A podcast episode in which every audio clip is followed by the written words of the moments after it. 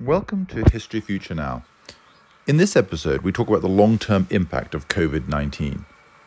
The COVID 19 pandemic is a genuinely historical event. Future historians will analyze the period leading up to the outbreak, searching for clues about why it got so bad so quickly, and will then investigate how societies managed the initial phase of the outbreak, and finally, will make conclusions about the long term impacts.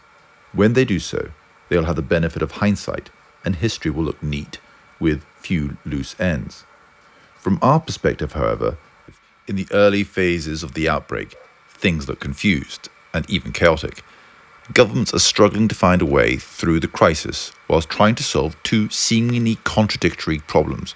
First, how to save individual lives, and second, how to save their economies and societies. This podcast provides a historical preview of how historians will look back at the longer term impacts of COVID 19. We look at 12 main forces split into two parts. First, what we refer to as inevitable history, and second, what we refer to as broken history. Inevitable history is easier to predict, and we look at forces that are essentially a foregone conclusion. They were ongoing prior to COVID 19, and COVID 19 has strengthened those forces, making them even more inevitable. Broken history, however, is harder to predict.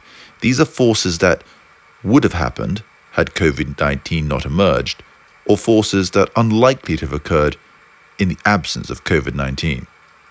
At the end of this podcast, we pull all the forces together to create a picture of how the world will look like post COVID 19.